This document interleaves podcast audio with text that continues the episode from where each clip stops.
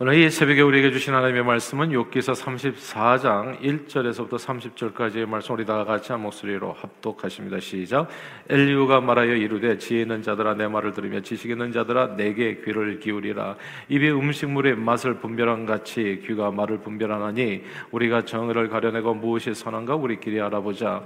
욥이 말하기를 내가 의로우나 하나님이 내 의를 부인하셨고 내가 정당함에도 거짓말장이라 하였고 나는 허물이 없으나 화살로 상처를 입었노라 하니 어떤 사람이 욕과 같으랴 욥이 비방하기를 물맞으시다 하며 악한 일을 하는 자들과 한패가 되어 악인과 함께 다니면서 이르기를 사람이 하나님을 기뻐하나 무익하다 하는구나. 그러므로 너희 총명한 자들아 내 말을 들으라. 하나님은 악을 행하지 아니하시며 전능자는 결코 불의를 행하지 아니하시고 사람의 행위를 따라 갚으사 각각 그의 행위대로 받게 하시나니 진실로 하나님은 악을 행하지 아니하시며 전능자는 공의를 굽히지 아니하시니라. 누가 땅을 그에게 맡겼느냐? 누가 온 세상을 그에게 맡겼느냐? 만일 그가 만일 뜻을 정하시고 그의 영과 목숨을 거두실진데 모든 육체가 다 함께 죽으며 사람은 흙으로 돌아가리라. 만일 내가 총명이 있거든 이것을 들으면 내 말소리에 귀를 기울이라. 정의를 미워하시는 이시라면 어찌 그대를 다스리 지키시겠느냐 의롭고 전능하신 이를 그대가 정죄하겠느냐. 그는 왕에게라도 무용지물이라 하시며 지도자들에게라도 악하다 하시며 고관을 외모로 대하지 아니하시며 가난한 자들 앞에서 부자의 낯을 세워주지 아니하시나니 이는 그들이 다 그의 손으로 지으신 바가 됩니다. 그들은 한밤중에 순식간에 중난이 백성은 떨며 사라지고 세계 있는 자도 사람의 손을 빌리지 않고 제거함을 당하느니라. 그는 사람의 길을 주목하시며 사람의 모든 걸음을 감찰하시나니 행악자는 사람은 숨을 만한 흑암이나 사망의 그늘이 없느니라. 하나님은 사람을 심판하시기에 오래 생각하실 것이 없으시니 세력 있는 자를 조사할 것이 조사할 것 없이 꺾으시고 다른 사람을 세워 그를 대신하게 하시느니라. 그러므로 그는 그들의 행위를 아시고 그들을 밤사이에 뒤집어 엎어 흩으시는도다. 그들을 악한 자로 여겨 사람의 눈앞에서 치심은 그들이 그를 떠나고 그의 모든 길을 깨달아 알지 못함이라. 그들이 이와 같이 하여 가난한 자의 부르짖음이 그에게 상달하게 하며 빈궁한 사람의 부르짖음이 그에게 들리게 하느니라. 주께서 침묵하신다고 누가 그를 정죄하며 그가 얼굴을 가리신다면 누가 그를 배울 수 있으랴? 그는 민족에게나 인류에게나 동일하시니 이는 경건하지 못한 자가 권세를 잡아 백성을 올가매지 못하게 하려 하십니다. 아멘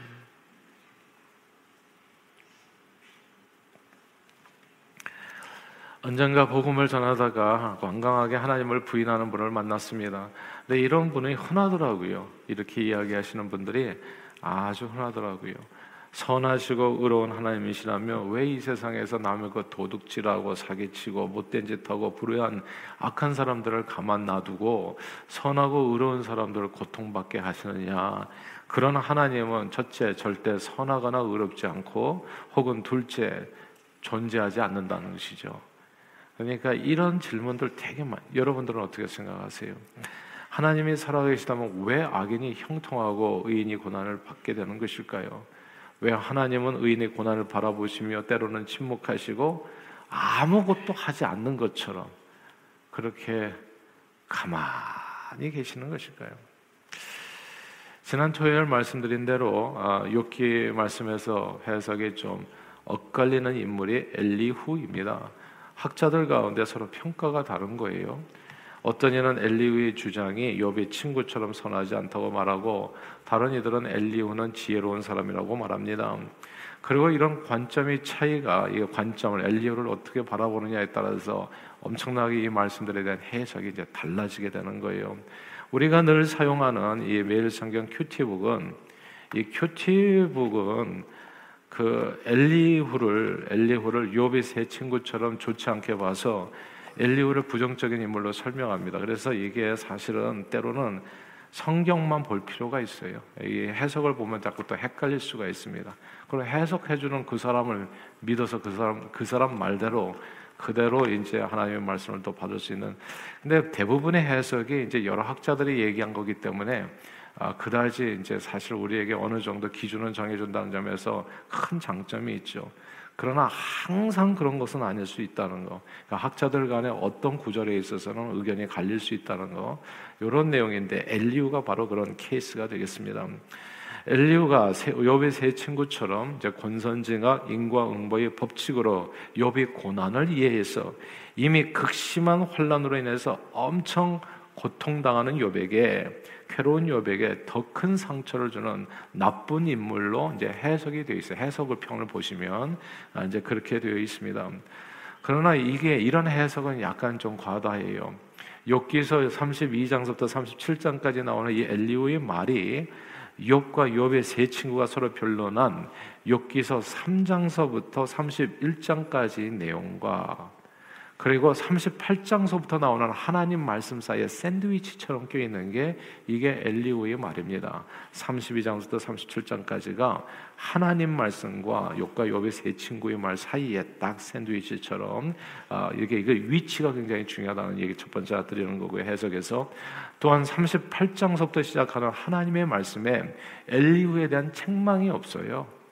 그러니까 욥의 세 친구에 대한 책망은 있는데 이 엘리우에 대한 책망이 없고 그리고 무엇보다도 엘리우가 말을 꺼낸 요지가 욥기 32장 첫 번째 나오거든요. 1, 2, 3절에 나온다고요.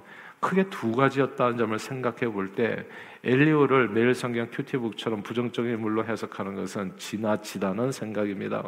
아, 때로 성경을 그대로 정말 읽는 것이 그 해석서를 보고 이해하는 것보다 도움이 될 때가 많습니다. 아무튼 엘리우가 이 장황한 그러니까 32장서부터 37장까지 이야기하는 그 장황한 자기 말이 서두에서 밝힌 두 가지 요점 이게 두 갈식이거든요. 자기가 뭘 얘기하겠느냐를 거기서 분명하게 얘기해요. 그것은 첫째 욥이 자신을 의인이라고 변호하는 과정에서 마치 하나님보다 자기를 의롭다고 말한 점 그 점을 이제 지적하고 그 점을 바로잡기를 원했습니다. 그게 포인트예요. 그리고 둘째는 욥의 세 친구들이 욥을 공격하는 과정에서 사용한 인과응보의 사상을 제대로 잘 정리해 주는 것. 이것이 이제 엘리우가 얘기했던 32장부터 37장까지의 그 내용입니다. 그 두 갈식이에요. 그래서 그 내용을 이제 이야기하겠다 하고 아, 그렇게 설파한 겁니다. 오늘 본문에서 엘리우는 욥이 자기 의를 힘써 내세운 나머지 하나님을 마치 의인을 괴롭히는 분으로 묘사한 일에 대해서 욥이 그렇게 얘기했잖아요. 하나님이 왜 나를 대적하십니까? 왜 나를 화살 쏘아가지고 나를 힘들게 하십니까? 이런 얘기를 계속했거든요. 이제 그렇게 욥이 한 말들에 대한 반박이 이야기입니다. 이제 그냥 오늘 말씀이 굉장히 긴데 딱 한 구절만 보면 29절만 이렇게 읽어볼게요. 34장 29절 읽겠습니다. 시작. 주께서 침묵하신다고 누가 그를 정죄하며 그가 얼굴을 가리신다면 누가 그를 배울 수 있으랴. 그는 민족에게나 인류에게나 동일하시니 아멘. 여기서 주께서 침묵하신다면 누가 그를 정죄하며 라고 하는 구절을 주목할 필요가 있습니다. 세상을 살다 보면 좋은 일, 나쁜 일, 의로운 일, 불의한 일, 순탄한 일, 그리고 억울한 일 등 이런저런 일들을 다 겪으면서 살게 됩니다. 그냥 나는 멀쩡하게 가는데 누가 뒤에서 쾅 받아요. 이런 억울한 일이 어디 있습니까? 예. 나는 파란불에 지나갔는데 빨간불에 지나가는 사람이 생 지나가면서 나의 옆을 받아버렸다고요. 나는 그걸로 인해 가지고 정말 이 몸이 여러 가지가 망가진 거예요. 얼마나 분하고 억울하냐고요. 선하고 의로운 일을 한다고 늘 인생이 형통하고 평탄한 길을 걷는 것이 아니고요. 악하고 불의하게 산다고 늘 고통받는 것도 아닙니다. 그때 우리는 정말 질문이 되지요. 하나님의 존재에 대한 의심을 품게 됩니다. 정말 하나님이 살아계시는가? 그리고 하나님이 살아계시다면 왜 이런 일을 그냥 보고만 계시는가? 왜 침묵하시는가? 나를 버리셨나? 아니면 혹시 하나님이 정말 요비 얘기처럼 나를 대적하셔서 의로운 나를 좀 이렇게 좀 예, 고깝게 보시고 예, 의로운 나를 대적하셔서 나를 이렇게 힘들게 하시나?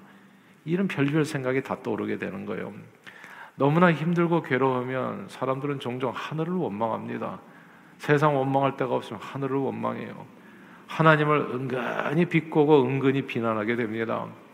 그리고 악하게 산, 악하게 산 사람은 오히려 하늘을 원망하지 않는데 왜냐하면 내가 악하게 살았으니까 도둑질하고 남을 죽이고 그랬으니까 벌을 갖다 당연하게 받는 것을 생각하는데 의롭고 선하게 살았다고 생각하는 사람일수록 더욱더 자기를 억울하게 생각해요. 내가 뭘 그렇게 잘못했나? 맨날 이런 거예요. 네. 내가 난 바르게 살았다는 거죠. 바르게 살았다고 생각하는 사람일수록 인정하지를 못해요. 하늘을 더 원망할 수 있다는 거. 그 누가복음 15장에 보면 흥미롭지 않아요, 여러분? 탕자는 오히려 회개하고 돌아왔는데 의롭다고 살았던 큰 아들은 오히려 하나님에 대한 불평이 많아요. 이런 내용입니다. 욥기서에서 오늘 본문이에요. 예. 내가 그냥 범죄한 죄인은 오히려 하나님 앞에 용서해 주세요. 그냥 내가 잘못했습니다. 하나님 내가 이 벌을 받는 건 당연합니다. 나는 그냥 품꾼의 하나로 그냥 사용해 주세요. 내가 벌 받은 건 당연해요.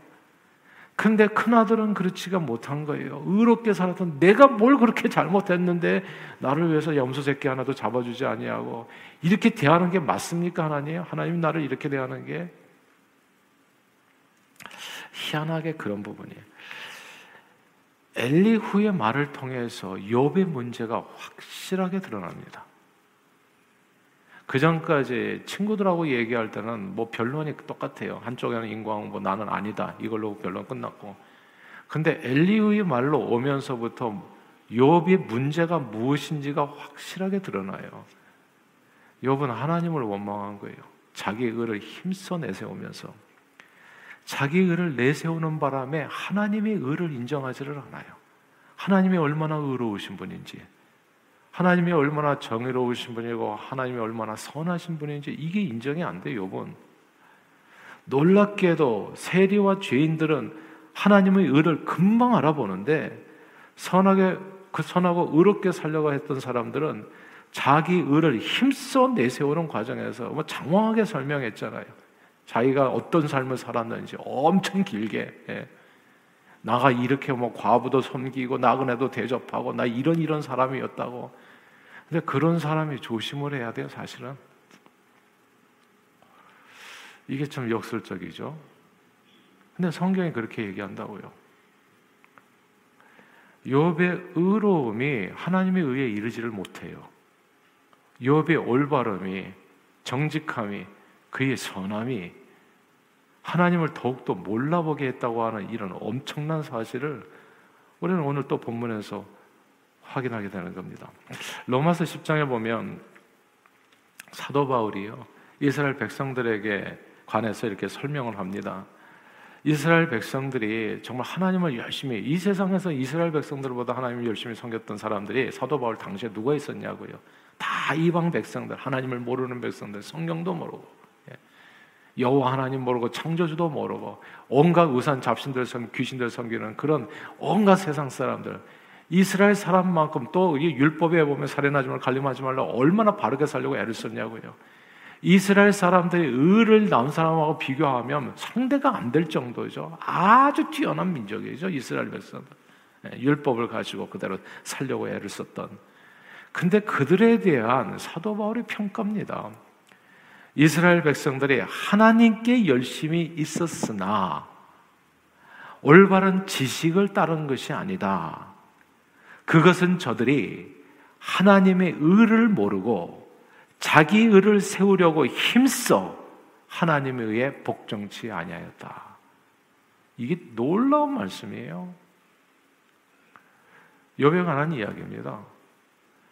율법을 따라 행하여 정말 의롭다 하심을 얻으려는 그런 과정에서 내가 이렇게 바르게 살았는데 과부도 되어 고아도 없고 그냥 이렇게 어려운 사람 한 번도 그냥 보낸 적이 없고 그렇게 쭉 나열했잖아요. 내가 이런 사람이라고.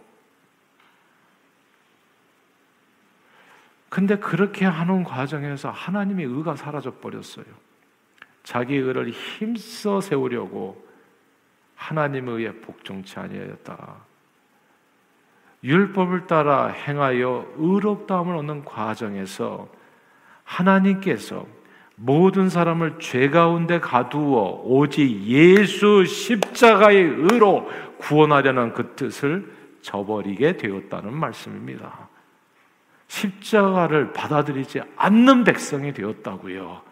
하나님의 의를 자기 의를 힘써 내세워서 욥의 문제는 자기 의를 내세우는 과정에서 하나님을 자기도 모르게 불의하다고 정죄한 일입니다.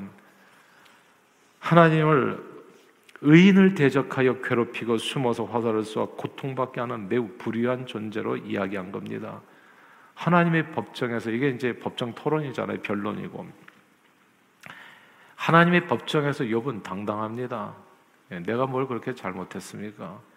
하나님께 막 이렇게 얘기하는 거예요. 할 말 있으면 침묵하지 마시고 나와서 얘기해 주세요. 당당하게 요구하죠. 도대체 내가 뭘 그렇게 잘못했기에 나를 이토록 괴롭히시냐고 말 좀 하시라고 강청합니다. 그러나 예수님께서는 건강한 자에게는 의원이 필요 없고 나는 죄인을 부르러 왔다 말씀하셨어요.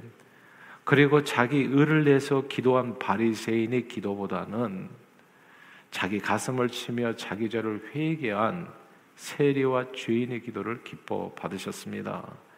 자기 의를 내세우면 내세울수록 하나님은 멀리 서십니다. 침묵하십니다.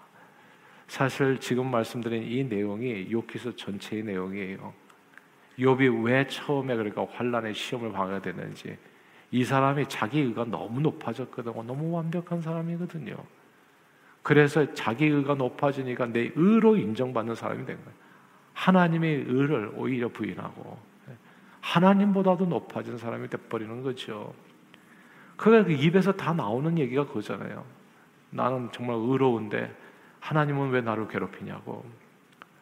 놀라운 사실은 자기 의를 내세우는 삶은 하나님을 원망하게 되지만 하나님의 의를 인정하고 의지하는 사람은 늘 하나님께 감사하게 된다는 점입니다.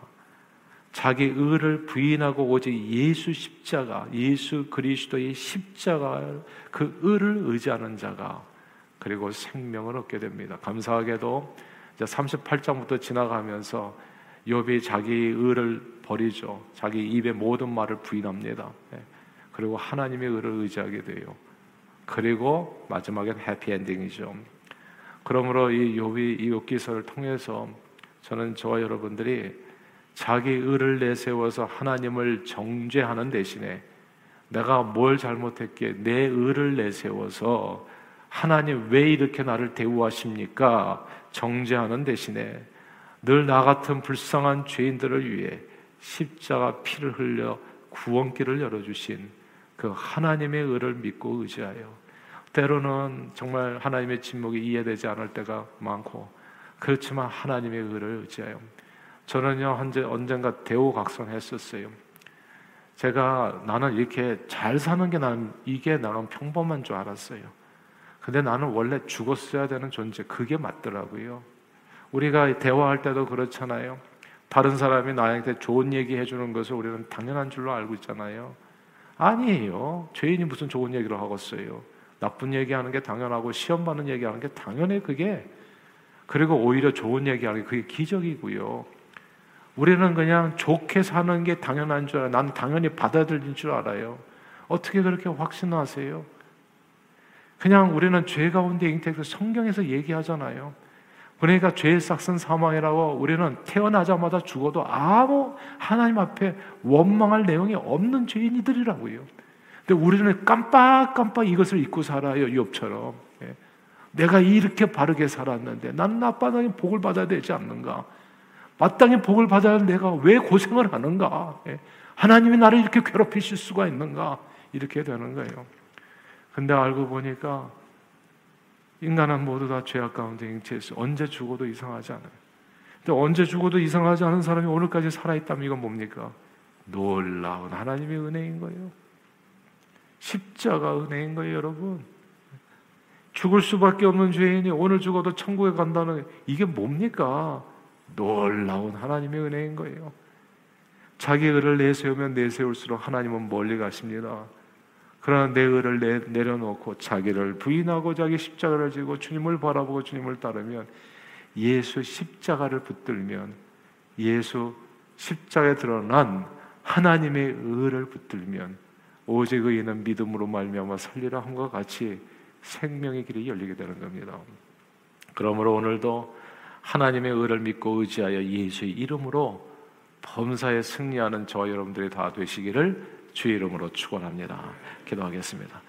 하나님 아버지 삶이 우리를 속일지라도 때로 이해할 수 없는 어려움과 고난을 당할 때에도 하나님을 원망하고 하나님을 정죄하는 대신에 오히려 십자가 을을 든든히 붙잡고 인내로 승리하는 저희 모두가 되도록 성령님 힘 주시고 은혜 주시고 우리 발걸음을 오늘도 온전히 주장해 주옵소서. 예수 그리스도 이름으로 기도합니다. 아멘.